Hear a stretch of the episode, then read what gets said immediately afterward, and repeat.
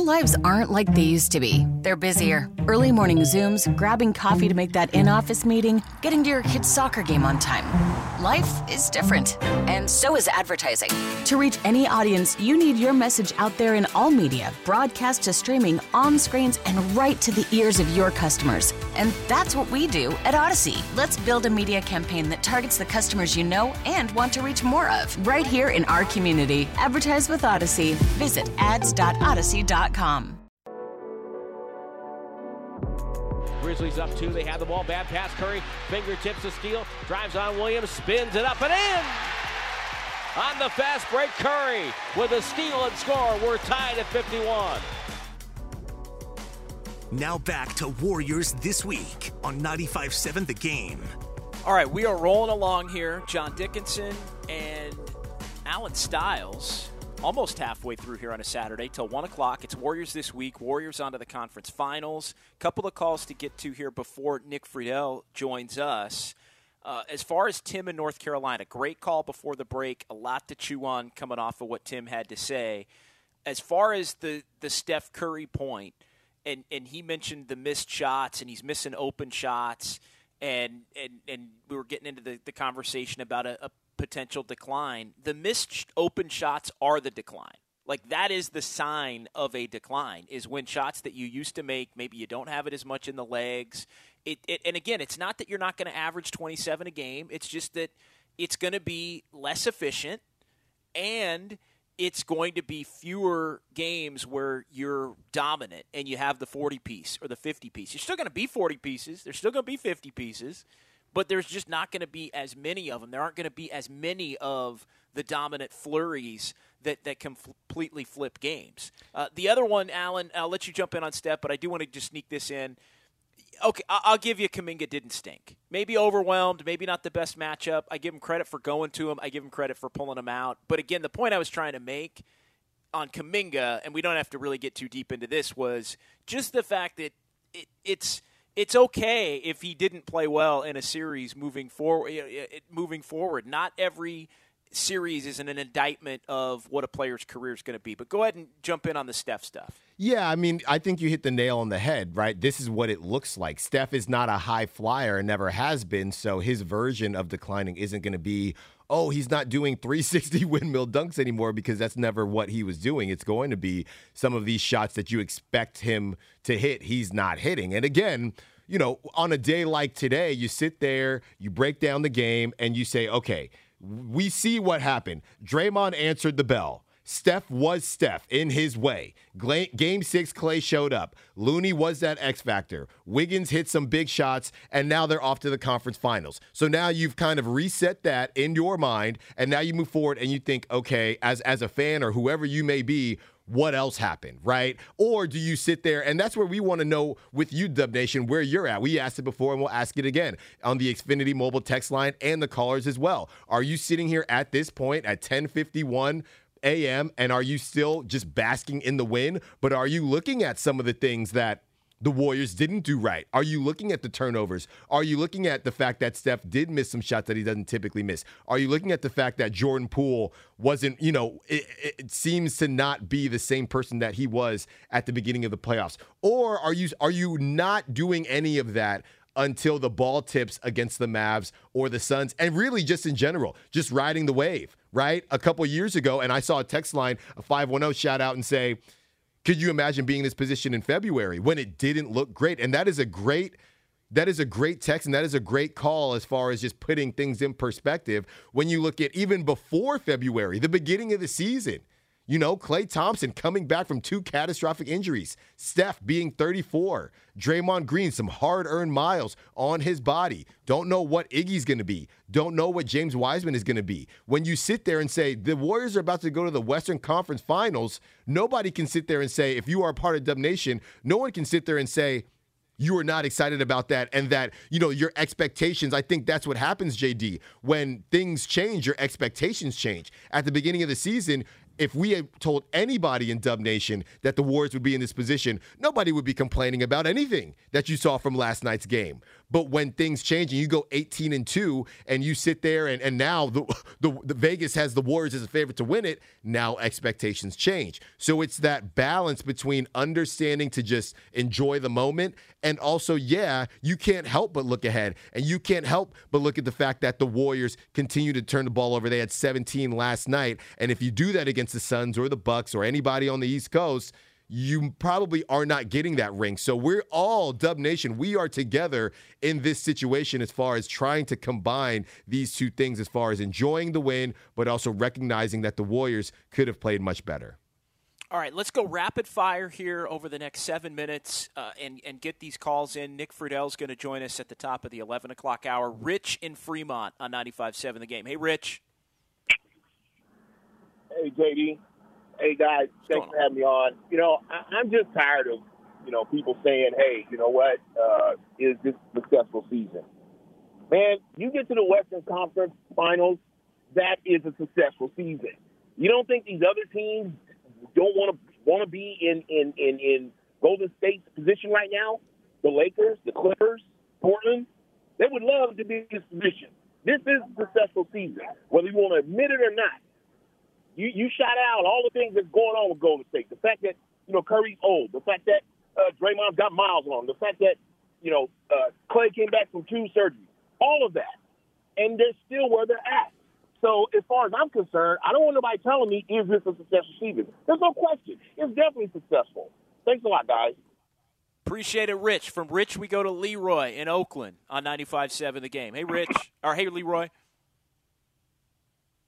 Hey, yeah, I'm sorry, sorry about that, guys. What's going on? It is a pleasure to be on. I'm always listening, but you know, I, I, I, I rarely get to call. But I just wanted to say this: that you know, I've always said about the Warriors and, and Curry when he's around 25, 28 points, and you know, the seven rebounds and the five assists. I like that team because that means the others are getting it done as well. And I like the balance. I, I love the balance. And, you know, the games have been ugly and we've still been winning. Hats off to the coaching staff. And I just think that the way that we've been having to win and these different styles and stuff, I think it's going to bode well going forward, and, and it's building some some some toughness that I don't think we had, you know, toward the end of the season. And um, am I worried about the turnovers? Yeah, but we are who we are in that aspect. We've been turning the ball over. You know, I can remember the, the past like two years, and um, you know, it's a it's a it's a problem. But we are who we are, and we've been able to overcome it this year. And I don't think it's going to bite us in the long run because it's just who we are. We we've been able to overcome those turnovers. Yeah, we got to get them down, but I think we'll be okay. Um, going forward, though, what I am worried about is Otto Porter because I do love that lineup when they put in Damion Lee with Poole, and then they have Otto Porter and Wiggins, and then they have Draymond at the center or either Looney. I like that lineup. It's a gritty lineup. They're smart. And they don't make mistakes and, and they play hard. So we got to get Otto back. But hey, go Warriors, man! Thank you for having me on, guys. Appreciate it, Leroy. From Leroy to CJ in Belmont. We're going to let the callers have their piece here before we talk to Friedell. We'll react to all of it on the back end. CJ, you're on 95.7 the game. Hey, how we doing, fellas? I just wanted to well. say, it's like you know, people are acting like that, uh, like we didn't just blow them out in game uh, three or four, and then like, oh, we got beat by 50, and like that's the biggest deal. But we just blew them out too. That's how a playoff series goes. And for me, I think that we're gonna need these four days. And Jordan Poole, I think, is missing a shot just because he was getting hit left and right put put on the ground. But uh, he has that rest. He's going to come back, and I think we got we got this uh, this Western Conference Finals in the bag. I said, bring on the East Coast. Let's go, Dubs. Got it in the bag. All right, CJ. Mark uh, is up next here. Actually, you, Al, I'm, let me let you get you in here real quick on, on just anything that Rich or Leroy or CJ had to had to talk about real quick before we get to Mark. Yeah, I mean, I think they're they're all spot on. They're all spot on in, in what they're saying, and I, as far as in the bag, I mean, is is in the bag yeah, no. four games or five games? Well, I don't know what the bag is. Just get through it, and, and we'll just celebrate anyway. The rest is definitely going to be key. I, I mean, not having to go back to Memphis. I think it was pretty clear the Warriors didn't want to go back to Memphis last night uh, it, it, after the game, just hearing him talk. Long flight. That place was unbelievable. The atmosphere, the three games that were there, one, two, and five in this series they would have been in, in a cauldron if they had to face, you know, blowing the 3 1 lead to even get it to that point, and then a young Grizzlies team ready to maybe have their moment even without their superstar player. Uh, avoiding that at all costs and the potential chaos scenario in terms of travel where you go to Memphis and then have to go to Phoenix, that would have been that would have been trouble. There, there's no doubt about it. Mark is next here before we get to Nick Friedell on 95.7 The Game. Hey, Mark. How you doing, guys? Hey, I just wanted to to, to suggest a different tack on the, the Steph decline. I think what may be declining is his focus. I mean, a guy is, you know, totally committed to his family, kids, committed to the community. He's on commercials constantly. And I think it's just that that's missing open shots when you're not focused. And, and the bigger evidence of that to me is when it gets to the fourth quarter, when he's got to focus, he's been doing it.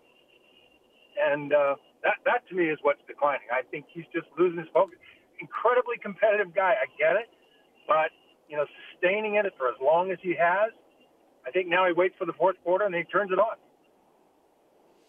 Well, look, it's it's if you want to have the clutch gene, if you're going to be less consistent as a as a superstar, great future Hall of Fame player, that that is the one area where you can still maximize the, the time that you have left yeah. at, at the top of your game is if you're making the big shots. And I do think Curry you know, Klay and Wiggins and Looney were the headliners. Draymond was the typical war daddy that he is, and and Steph was just kind of along for the ride. But he was huge early and then huge late. And right. if, and I think those are the two things where if the middle of the game is going to get a little clunky sometimes, be great early and be great late, and you could still help your team win if you're a superstar as as he is. No, JD, I agree with you, and I would say this.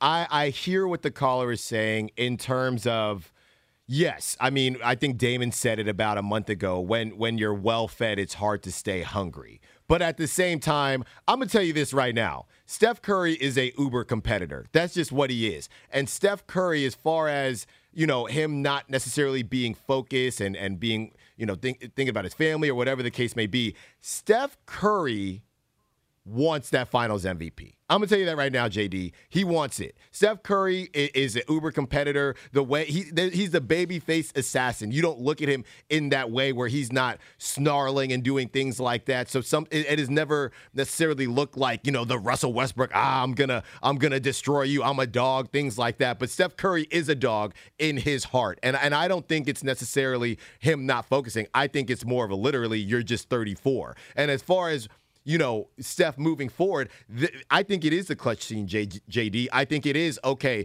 this game, the whole thing, right, is a marathon, not a sprint. I'm in there early, I'm in there late. And if he can continues to close games the way he currently is, there should be no complaints besides some of the some of the turnovers. All right, you are listening to 95.7 The Game, KGMZ FM and HD1 San Francisco and Odyssey Station.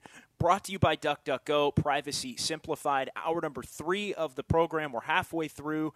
Uh, let's go ahead and bring in uh, our old friend, uh, NBA reporter for ESPN, covered the Warriors, then onto the Brooklyn Nets beat, now covering the East playoffs. He was on the Philly Miami series and former co host of this very show oh, just a couple months ago.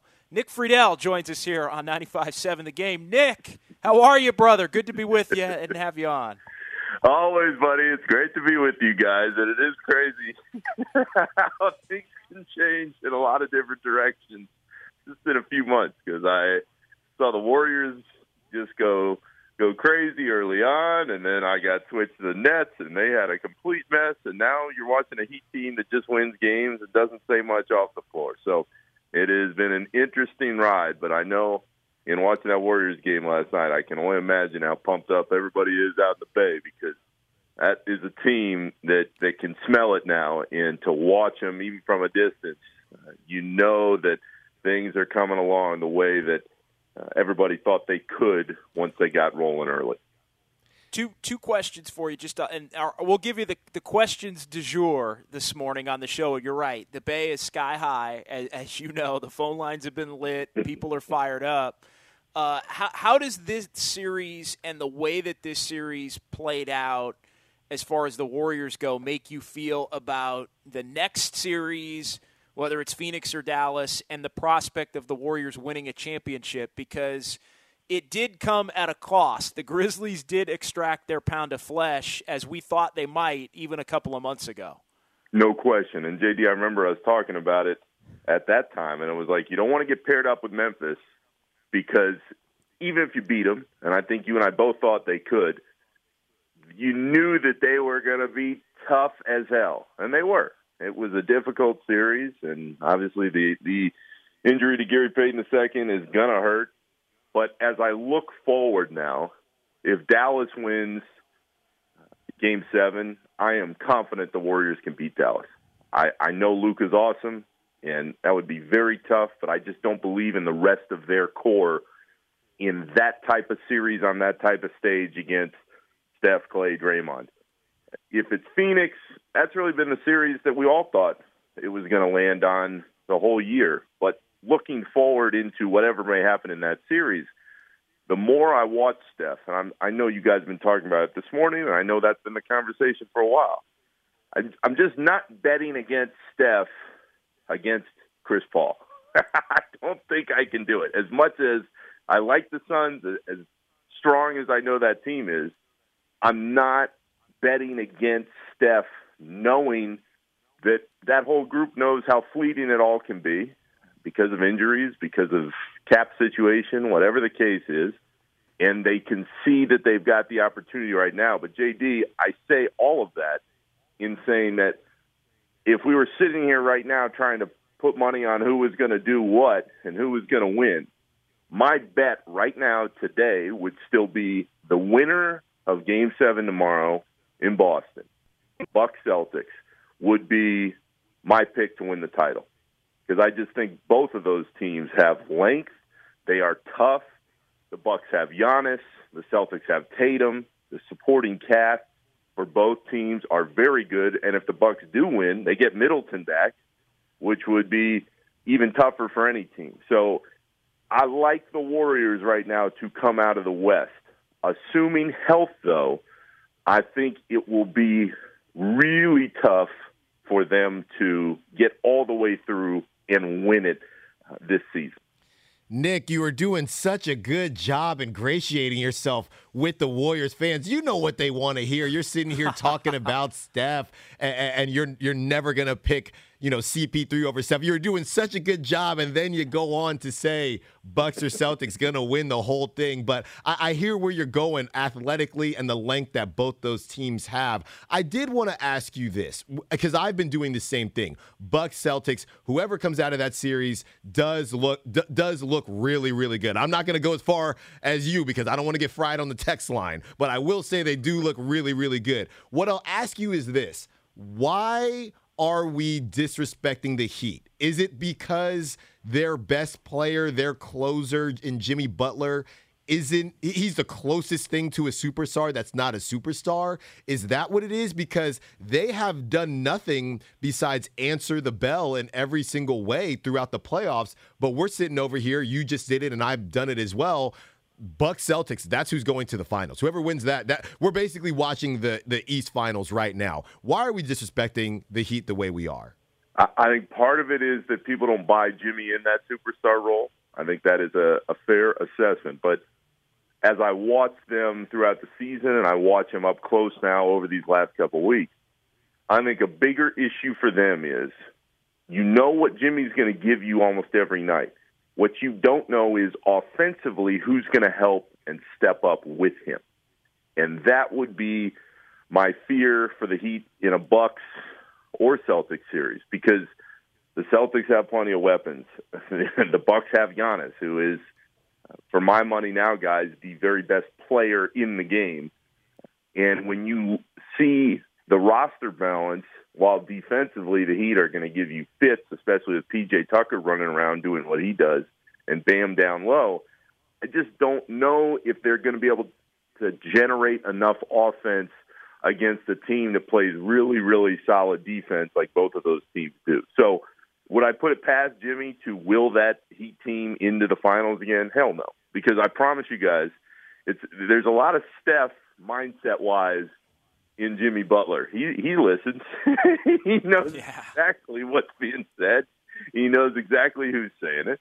And we we saw that clip floating around on Twitter the other night when he's going Tobias Harris over me. I mean, he knows. Oh, that was great. That was great. Yeah, he he knows exactly what what's going on out there. But I would be a, a little surprised because I've I watch the Heat team and I just feel like they're still a piece short. And Kyle Lowry, his status is uncertain. But is he going to be that offensive booster that they're going to need? I, I'm not so sure. Not at 36 years old at this stage of his career. So, all that being said, while I think it's wrong to just completely uh, wipe out the possibility of Miami making it, uh, I would still lean towards Milwaukee or Boston being able to pull through. Nick Friedell of ESPN joining us here on 95.7 The Game. Got to ask you about Andrew Wiggins. My goodness. Uh, I know you covered him in, in Minnesota, you covered him out here. Andrew Wiggins, prime playoff performer these first two rounds of the of the postseason? And, and how about Wiggins yesterday going to Mike Brown and saying, "Yeah, I want to pick up Tyus Jones full court," and then Mike Brown says, "For 48 minutes, you want to do that?" And Wiggins replies, "I'm locked in." Just kind of the deadpan, typical Andrew Wiggins. He's been awesome. How how are you surprised? What have you made of what you've seen from from Andrew Wiggins? Just doing all the little things and making some big shots in the fourth quarter last night.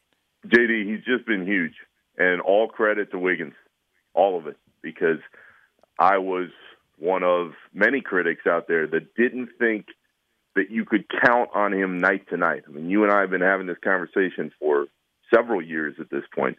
It wasn't that the talent wasn't there. The talent with, with Andrew was always there.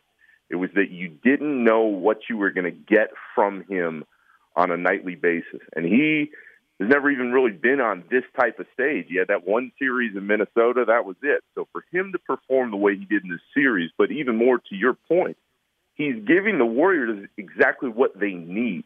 You need some more rebounding, he's there. Need a little bit more defense, he's there. Those shots he hit, especially early in the fourth last night, they were huge.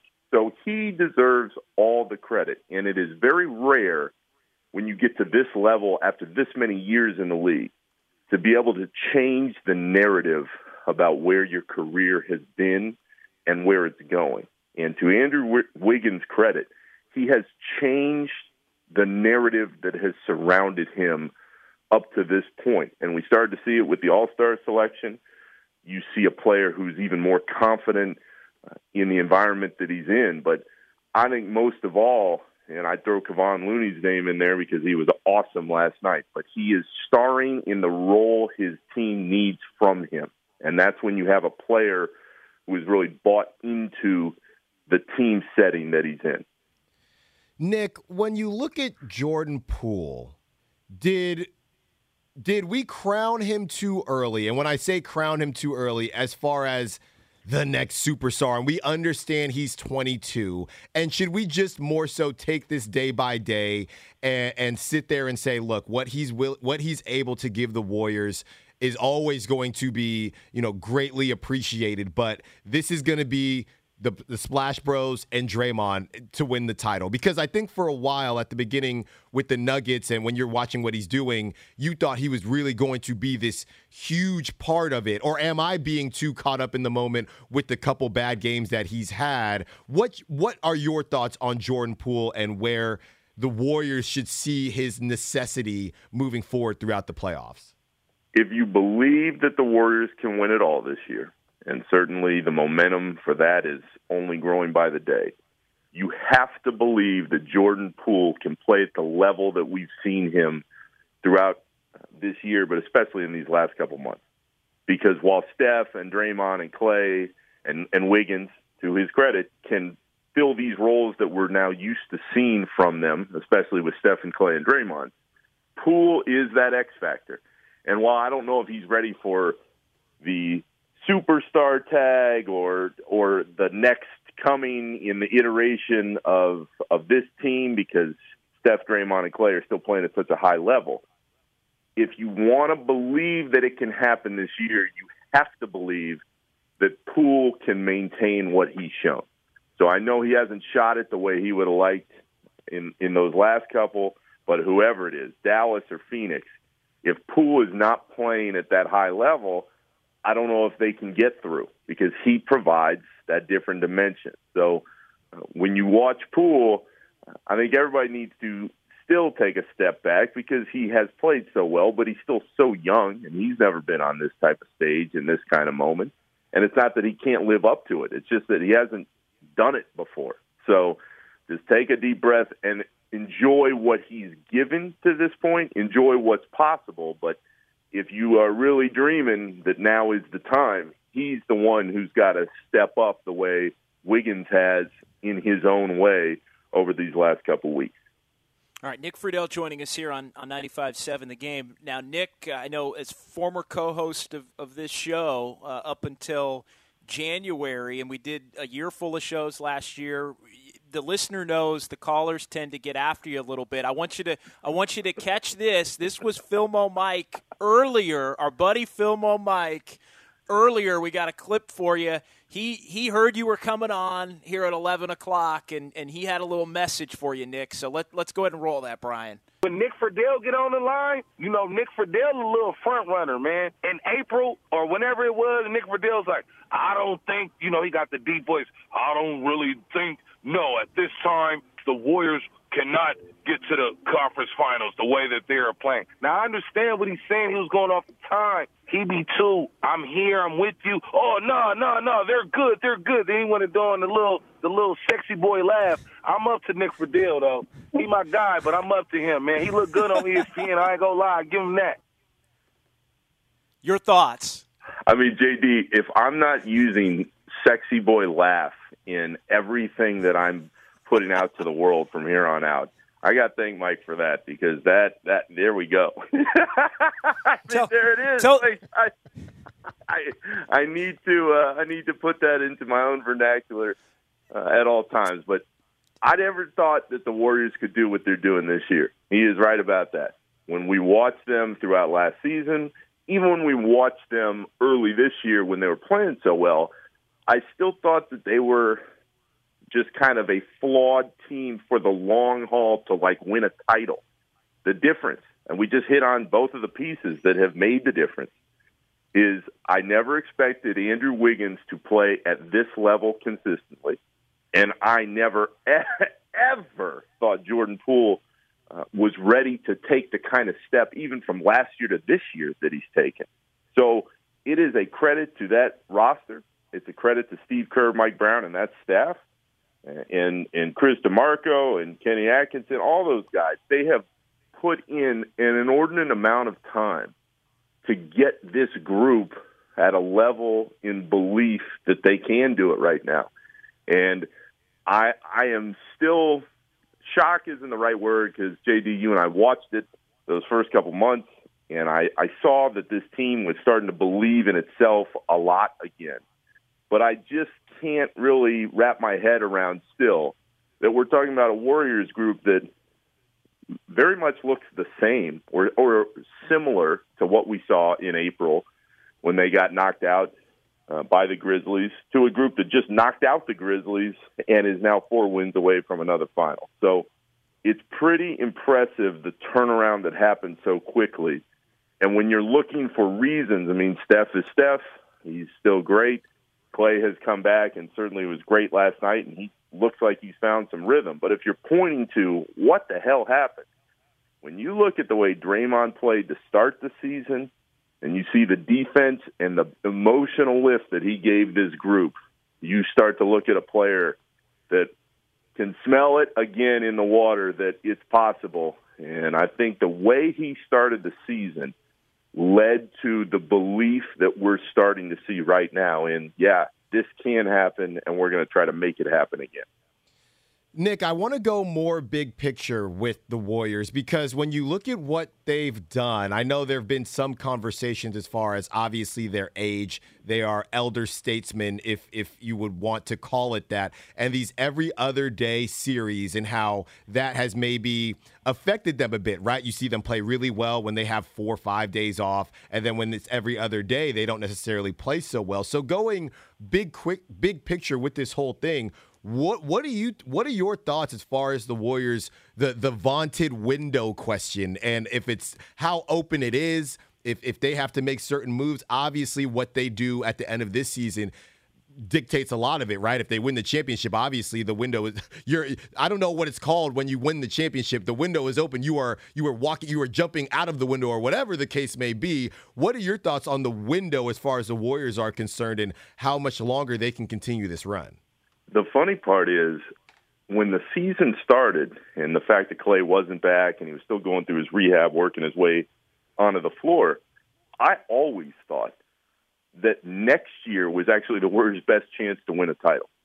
I thought that Wiseman, we haven't mentioned his name yet, but I thought he needed another year of seasoning, and now, of course, he, he didn't even get that. And sadly, I guess in that sense, they haven't even needed him. But – thought he needed that extra year. Poole needed another year to build on what he had done for the last few months of last season.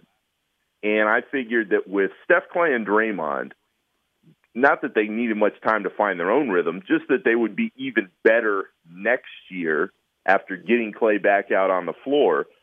And so I thought the window of a possibility of a title was at least two years. But truth be told, I thought it was next year where we would start to have the conversations we've had now. And to watch the window not only open, but hey, there's there's a real chance, as we all know, there is a real chance this team right now can go win a title, which just seems crazy to me. Again, going back to a year ago, but uh, they've earned their their way here, and I think now when you look at what's happened, if you get that extra push from Kuminga, or Moody, or somehow Wiseman does come back next year and, and he can give you consistency and and be good in the role they're going to need him in.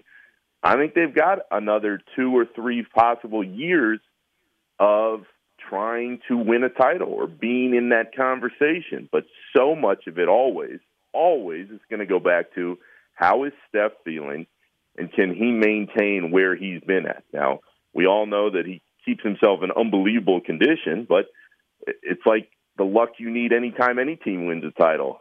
Somebody doesn't roll up on his leg, somebody doesn't fall on his hand. He, you know, he doesn't uh, have some kind of weird injury that just pops up out of nowhere. You just don't know, and you certainly don't know once you hit 34 and you're getting up there in age at that elite level. So, for me, uh, from where they were to now, I think they've got at least a couple more years of real true title contention, but there are variables. And once you give Poole that extension he's looking for, what happens with Wiggins moving forward?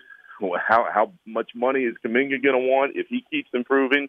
There there's a financial aspect to this as well. And Joe Lacob and that ownership group, they'll spend, but that's a ton of money that's already been plopped on the books because of the Steph Klay extensions. Draymond's going to be looking for some more money, I'm sure, uh, if he's playing at this level. So you have to enjoy it when you got it. And right now, the Warriors have it, and the fan base should really uh, enjoy the moment that they're in. Nick, uh, just real quick, uh, let everybody know what's next for you. You're going to be on the on the Eastern Conference Finals, and and, and maybe uh, just some of the things you're working on. And are and are you if if this finals thing happens, are, are you going to be on the finals? Are we going to get a chance to see you back in San Francisco, Nick? The question is, are you and I going to be sitting at Wood Tavern before Game One uh, of a possible finals series? Uh, I'm still I haven't gotten a clear answer on that. we'll see. But for the moment, uh, I am going to be following the Heat the rest of the way here. They are a, a really interesting team.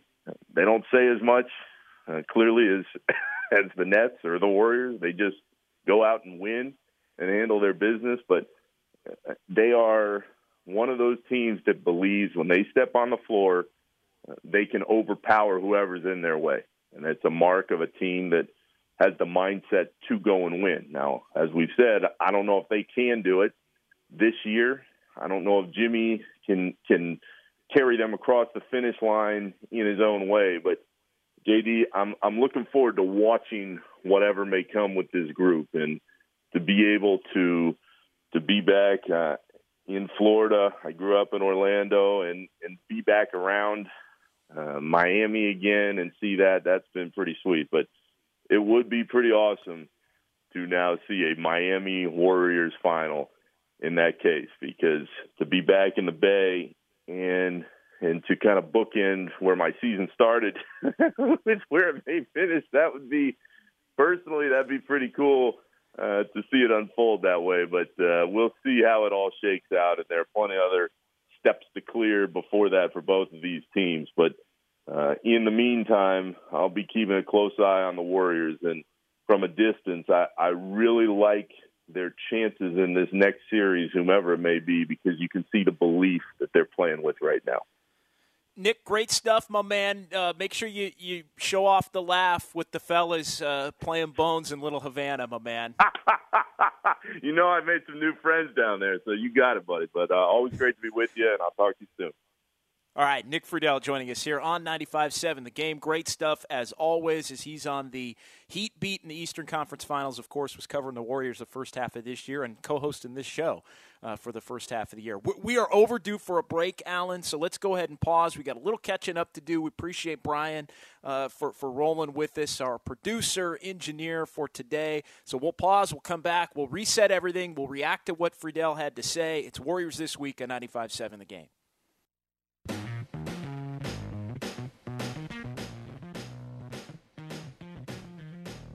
Draymond accelerates to the rim, finds Klay Thompson, left corner, fires away. Got it!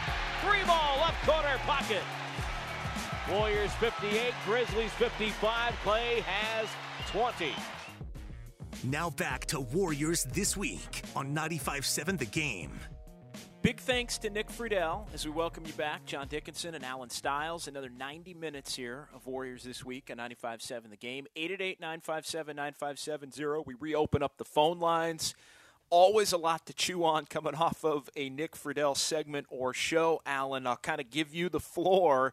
Uh, what stood out? Uh, a few things stood out to me, but what stood out to you as far as our conversation with uh, old pal Nick? Well, again, and uh, obviously, shout out to Nick for for coming through. Again, I'm not going to sit here and say I would pick the Bucks or the Celtics over the Warriors, but you would have to sit here and say that they have played more consistently than the Warriors, but I believe that the Warriors' ceiling when they are rolling offensively, there's nothing like it in the NBA. Nobody can touch them, right? The, I think the the cause to pause with the Warriors is what we saw this last series and and when you have Memphis and them defensively is Memphis a better defensive team than the Celtics or the Bucks that's a, that's a conversation that we'll have to have. But when you look at how cold the Warriors got, shooting 18% in a game from three, shooting 25% in a game from three, you can't do that against any of the teams left, including the Western Conference. As much as everybody thinks the Warriors are just going to roll through, you know, whoever they face, whether it be the Mavericks or the Suns, you can't shoot 25% from three, 18% from three in in two games in a series and really expect to win. Can you win? Sure, but it's going to be pretty darn hard, JD. And I think that's the whole thing with this Warriors team. There are ways for them to get gritty and and overcome when they're not shooting well, but at the end of the day, that is who they are and they have to put the biscuit in the basket at a high clip if they're going to pull this thing off. Yeah, the, the the way that the Warriors played against the Grizzlies, I don't think is is good enough to beat the Suns or the Bucks or the Celtics. I, I will say that. I think they can kind of cobble it together a little bit more against Dallas. Uh, and that's among the many questions we're, we're throwing out there at 888-957-9570 here over the last 90 minutes or so of the program.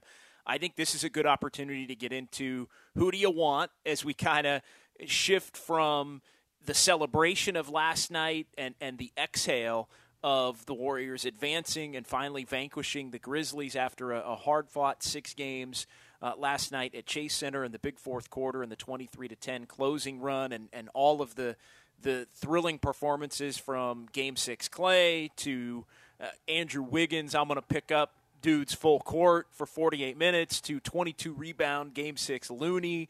Steph with the big plays at the beginning and the end of the game. Draymond uh, with his near triple double self. We start to shift from unbelievable run for the Warriors, but they're only halfway through as far as the ultimate goal, which is the championship. So, who do you want?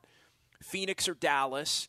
Uh, have the Warriors clinched a successful season? I know we had a couple of callers earlier that, that bristle at that. I know the the other side of that coin, Alan, and there's been a lot of people that have been on on point with their take uh, in, in, that vein of no, the goal is to win championships. The Warriors are about championships. This is a championship core that may be a little bit older, but but no, it's not a successful season until you until you win the chip at the end, and the Warriors have some unfinished business potentially along those lines.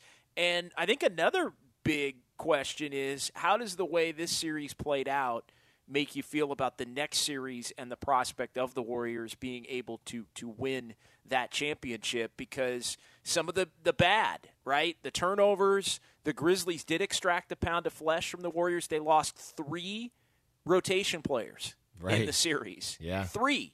Iguodala, Payton and Porter do three or all three come back at some point and and with what you know level of success. And then uh, you know you look at, at the Jordan Poole issue as well as he you know didn't play uh, as well as that as that series went on. So a lot to get into, but those are the, the primary questions as we kind of reset everything and, and reopen up the phone lines and the text line. Yes, JD, we are we are about to move forward right? We're, we're about to transition and, and move forward into what happens next for the Warriors. But JD, I'm not going to sit here before we put a bow on it or for me to put a bow on it and the Grizzlies got to get they got to get one more rant from me. They got to get one more rant from me. So here we go. Dear Grizzlies, have fun in Cancun. Okay? You sat there, you called yourself a dynasty. Dillon Brooks, get out of the second round before you do that. You sat there and you also, I don't know if it was a it was a dirty play. I don't obviously you didn't mean to injure the guy. You took out GP2. Okay, you shoved Steph in the back. Please take a seat. Ja Morant, you grittied on the T Wolves logo. You then went on to to mock Steph's one, two, three, his and one celebration. Well, you can. Ziaire Williams did too, by the way. He that did was too. Him. I know the camera. I know. that Yeah, Ziaire Williams did it too in Game Five. They that's, were, that's was, how that they was are. A, that was a dual act. That was a dual act. That's how they are. Okay, whoop that trick. You had Draymond dancing with you. All right, Ja Morant tweets five to ten tweets per minute after game, during game, before game all of you can have a seat. Taylor Jenkins sitting there and, and insinuating that Jordan Poole's Hulk hand is what injured Ja Morant. You can have multiple seats too. Maybe we'll see you next season since you're a dynasty. I'm sure you'll be back. But have multiple seats. Enjoy the offseason in Cancun, wherever you may be. Good evening, good afternoon, good night. We are on to either Dallas or we are on to Phoenix. That's all I got, JD. Let's move forward. All right, here here's where I'm at on that as far as as Phoenix and Dallas go. Because uh, I, I do tend to look at it a couple of different ways. The, the answer from the, the fan point of view, and, and I, I, always try to look at it from the fan point of view, and then you know, everybody looks at it from the from the selfish point of view, and then the objective point of view. Uh, I think there I think there's almost three different views the fan point of view, I'll keep this one the shortest, and I'll I'll let you chime in on this one. Dallas is the matchup you want if mm-hmm. you're if you're a Warriors fan. They're a one man band. Uh, as far as as Luka, that's no disrespect to, to Brunson or Dinwiddie or Finney Smith, who's turned into a, a hell of a player. But they are Luka, and, and I think the Warriors had a game plan of uh, you know, against Ja Morant to, to allow him to try and dominate, but also to you know try and take others away and, and in, in some ways use the strength of the ma- of the, the Grizzlies against them, which is the fact that you know where the ball's going to be uh, a large part of the time, and use that to make your defense able to be more effective. I think it is similar with Luka, although Luka is a bigger player, which I think adds a, a, different dynamic to it. His ability to maybe shoot over the defense, his ability to get rid of the ball and get it back if the Warriors try to take it out of his hands. You know, he's a he's a completely different animal at this point, and he looks like he's on the brink of becoming a, a, already a already a superstar, but a superstar that, that may have the potential to just be able to carry his team to an NBA Finals, right? Like he's yeah. almost next leveling the superstar, whether it's this year or next year. It feels like it's coming. All of that said, though, Alan, from the fan point of view, Dallas is the call. You want home court advantage. You want the pivot points of this series to, to run through Chase Center. Hell, if the Mavs win tomorrow, I said this last night in Warriors wrap up the Warriors are at that point, the road to the championship goes through Chase. They'd be the top seed, right. not the top seed, but the team with the best record left in terms of they'd have home court advantage over Miami or Boston or Milwaukee, regardless of who comes out. So the Warriors at that point really move up to number one in some ways in, in the pecking order. Now, the objective basketball fan in me wants to see Warrior Suns. I'm not gonna lie. I, I like if you, JD, who do you want? Just from a covering the series standpoint, talking about the series standpoint, traveling during this series standpoint. Give me the freaking Suns. I, yeah. I want to see the team that made it to the finals and Chris Paul trying to get that chip and the Warriors trying to prevent it and, and get back on, on top of the mountain after a couple of years away. It seems like it's felt destined to be Warrior Suns a part of me is going to be let down from the objective point of view if the Suns don't win tomorrow. Not going to lie about it. Well, I, and I hear you on that. I think as far as this series is concerned, with the with the Mavericks and the Suns, the home team has won every single game, and uh, to me, that reeks of just front running. Right? To me, Devin Booker is much better at home. I think Luka is good on the road and at home, but the Warriors would have home court. So I think in both situations, I could see, and no offense to Phoenix and their fan base, we know the Phoenix and four guy, right, and all that uh, stuff that happened last season. But I think, to be completely honest with you, from the fan perspective, you're right. But I would rather go to Phoenix than go to Dallas. What it, and I get it because both home teams have been winning, but Dallas in that arena looks to me, JD, like it's been rocking. And I just am not really afraid if you are a Warriors fan or part of Dub Nation of the Warriors going to Phoenix. I just I just don't think it would be that big of an issue. Now, obviously the team is better than that of the Mavericks, but let's do this game, JD. The Warriors play the Suns. Who is the best player in that series? The Warriors play the Mavericks who is the best player in that series. And we're not trying to get everybody all in a tiff as far as, you know, calling somebody better than our one own Steph Curry. But if the Warriors played the Mavs, you would probably say that the Mavericks have it's the Luka. best Going player into it, it's in Luka. the series. Right now, it's Luka. Going into it, it would be Luka. Although Luka on a stage that he hasn't been on before, and and and Steph on a stage that he's you know been on what five of the last seven years and now six of the last eight years. But no, I think Luka's playing at an unbelievable level right now. Uh, but I think it becomes an issue of you know which team is more equipped to defend the other's star. I right. think would be the extension of that. Uh, I I think and look, the Warriors. You said it earlier, and I agree with it. Have been very comfortable against the Suns. Uh, the the two two season series split. I know the Warriors won the shorthanded game in Phoenix on Christmas, going all the way back to the end of, of 2021, the calendar year there. I know the Warriors, you know, really the tipping point game for them was the loss at Chase right. on March the 30th to to the Suns before they, they wound up getting rolling and winning the final five games of, of the regular season. That was really the night where Steve Kerr decided to shorten up the rotation and and push forward as far as how things were maybe going to look for the playoffs.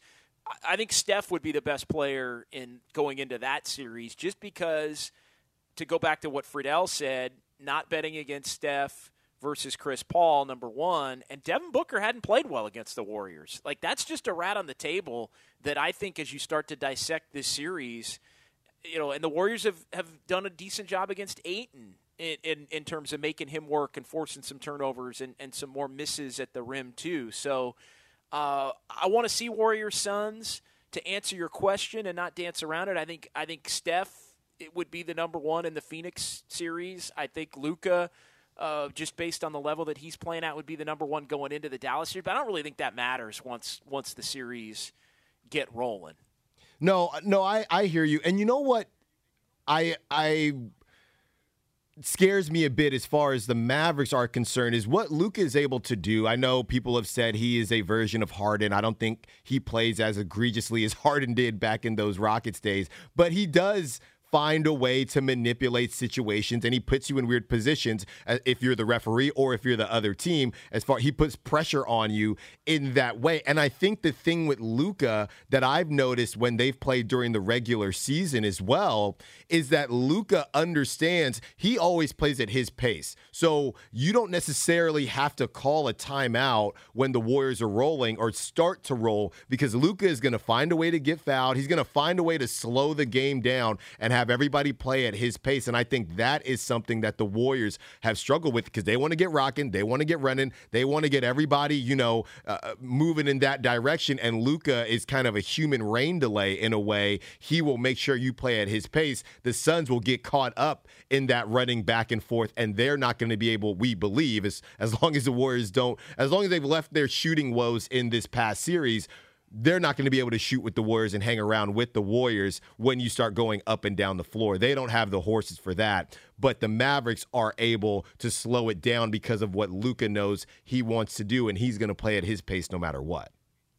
The Xfinity mobile text line from the 510 call me cruel, but I just want Steph to destroy Chris Paul's dreams again right, and, and that, we're we're forgetting about the you know we haven't even discussed the whole well the Suns literally were the runner ups last year you know losing in the finals. Yeah, they, they're, they destined feel like they to have get some back. pedigree. Right right. Well they feel like they have some pedigree as far as being through it and and I think they would tell you and Steiny always points this out Alan I think the Suns would tell you this group collectively has more playoff experience than the Warriors group collectively. I'm not sure I agree with that statement, but I mean, I, I understand where Steiny's coming from when he says that, and I and I do think the Suns believe that, which goes a long way in terms of they just went through this with all of these same guys.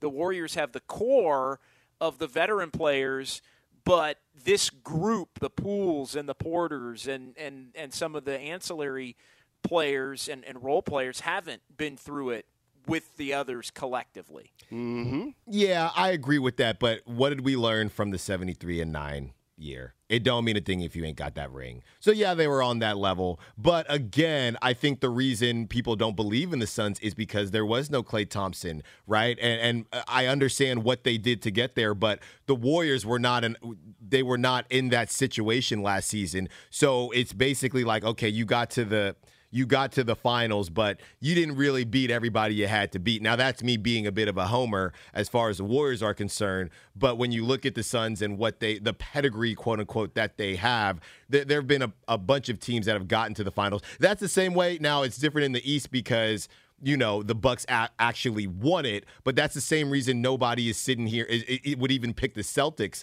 over the Heat, even though the Heat went to the finals. You just went. That was and, and the Heat went in the bubble, so that's a whole nother conversation. But sure, you went to the finals. That's great, but that's not I'm, that's not doing enough for me unless you literally took home the chip. 510 uh, Booker specifically hasn't played well against Gary Payton II though. That's a that's a good point. And and Gary Payton II I think his reevaluation date is in between game 1 and game 2 of the conference finals, but again, that's just really more where the Warriors would get a more firm outline as far as maybe a timetable for return. So it's not as if he would be, oh, eh, he's he's he's looking good. He's playing tomorrow night in game two. It, it, it that the the likely outcome of that is another reevaluation date where maybe he could he could be you know back and potentially getting into some practices. Though it's it's the old you're a week away from maybe being two weeks away kind of thing. Yeah, I don't get your hopes up as far as oh he's being reevaluated. Could we get a surprise? I think this is just you know part of the process and what they have to do. So unfortunately, we we know that if anything is going to happen with GP two, it would be in the finals if the Warriors were to get that far. So uh, don't get your hopes up there. I think most more importantly, we need to figure out what is going on with Otto Porter Jr. and his availability because even before he hit those big threes in game four, he has been that garbage man and that he's had that Draymond esque ability. I, I, should say Looney esque ability from the rebounding standpoint. So to have him in the mix and and he also spaces the floor because of his three point shooting, whether he's hitting them or not, to be completely honest with you. So that is what we're really, you know, anxious to see what is going to happen there. The the playoffs are all about playable players. And as series go on, the original plan for teams as far as who's going to be in the rotation and who's able to play. It changes based on injury, it changes based on matchups and, and performance. And you know, you look at, at the Grizzlies just to use them as an example, and we can we can use the Warriors as well. You know, Steven Adams was a non-factor, and then he came back and, and was a factor. They lost Morant uh, along the way you know, Brooks was in and out of his own doing as far as the, the flagrant foul and, and suspensions and and and you know getting himself ejected. So as series go on, you know you have your plan, and a lot of the times I do think it comes down to the playables, and that's one area for the Warriors in the next series, in line with with the injuries. The Warriors finished last night essentially with six playable players. That's the eh, you know, Lee and Bjelica played because you can't literally only play six, and Damion Lee played ten minutes, and Bjelica played eight minutes. Uh, but it was they they've got Curry, Klay, Wiggins, Draymond, Looney, and Poole are the six playables. The Warriors went from nine playables to six by the end of the the series. That's that's really problematic, I think, regardless of opponent. They are going to have to find more playable players in the next series against either opponent if they're going to be in position to be able to win it. Well, I have a couple questions for you. Number one, everybody's favorite. I don't want to say punching bag, but besides Andrew Wiggins, because he's been balling, so no one has anything to say now. Damion Lee, what did you think of his minutes last night? I think he was fine. I think he knocked down a big 3 mm-hmm. uh, and and look, he he, I I am not surprised, and I actually said it before the, before game one uh, I was on with Kyle, I think, for Kyle Madsen during during Warriors Live, and I thought this was a series where if something happened, Damion Lee would would be the next man up. And he was playing in this series before Kuminga. I know they did start Kuminga for the three middle games of, of the series before they went back to, to Looney. But I'm not surprised that he played. He is tr- a trusted veteran. And, and, you know, if the Warriors had everybody, he wouldn't be playing. But without everybody, he he is the guy that gets tapped. I don't think the Warriors had much of a choice. I am not one of those that looks at a playoff series and and says, "Oh, you, you, Moody, play Moody over Lee, play play Kuminga over Lee," like it's an automatic. And the Warriors don't look at it that way in terms of you know veterans and and somebody that's that's got a little bit more you know been through a little bit more in, in their NBA career and along their journey than the young players. So I'm not surprised that he played. Um, and you know, I, I would have if the Warriors were going to play a ninth player last night. I, I advocated for maybe giving Moody some run just because it's a it would have been a home game, and maybe the young player's more apt to play well in a home game. And I think he would have been a steadier player than Kuminga. I actually would have gone to Moody over Kuminga last night uh, as far as if if you were going to play 9 mm-hmm. I thought they would play nine. They didn't. They basically played six last right, night. Right. Yeah. I mean, but, be at least yeah eight minutes there. You can't play six in a conference finals against either one of those teams and have everybody playing 40 minutes a night when you're going back and forth every other day. And by the way, just real quick, I dug up the numbers on the on the rest. There's been five games the Warriors have played in the postseason with one day in between. They're three and two in those five games, and you know one of the one of them was last night. The other one was Denver game two. That was the best game that the Warriors played was Denver game two, but that was early in in that series and early in the playoffs. Just their second game in eight days at that point overall. Then you've got the game two loss to Memphis and the game five loss to Memphis, and then the two 50 50 games in game four and, and game six. So it's right. pretty clear. Warriors are five and one when they've had more than one day. Uh, and right. they're three and two when they've had one day, and the three and two hasn't exactly been a pretty three and two. It, it, it's it's about a play here, a play there from being one and four. Yeah, the the three and two is a bit misleading, but that does your point on Moody leads in leads me into my next point. The fact that he didn't get in last night. And I thought Damion Lee, I mean, he hit that three, which was huge. He also, you know, caused that offensive foul as well. He had that turnover, but you, you're just there to eat minutes. You're just there to eat minutes. And again, he is somewhat of a threat at the three point line. But does that tell you? Right? Kuminga doesn't play at all. Does that tell you that Moses Moody, the ship is probably sailed for him? I know and anything can change, but these games are only going to get more important. And if you didn't get him in early on, it's hard to now. It, he's still a rookie, so it's hard to now. Okay, now we're going to throw you in in the conference finals or the finals. So it feels like if he was going to get in, it would have been last night. It, it, has the ship sailed there? I, I, I'm not sure. I think the injuries are going to dictate that. Let, let's let's get into that coming back because I do think there's a scenario where Moody maybe could play a little bit, and I have got a specific reason why. I'll tell you about that coming back here at the top of the hour. The phone lines are open 888 957 9570.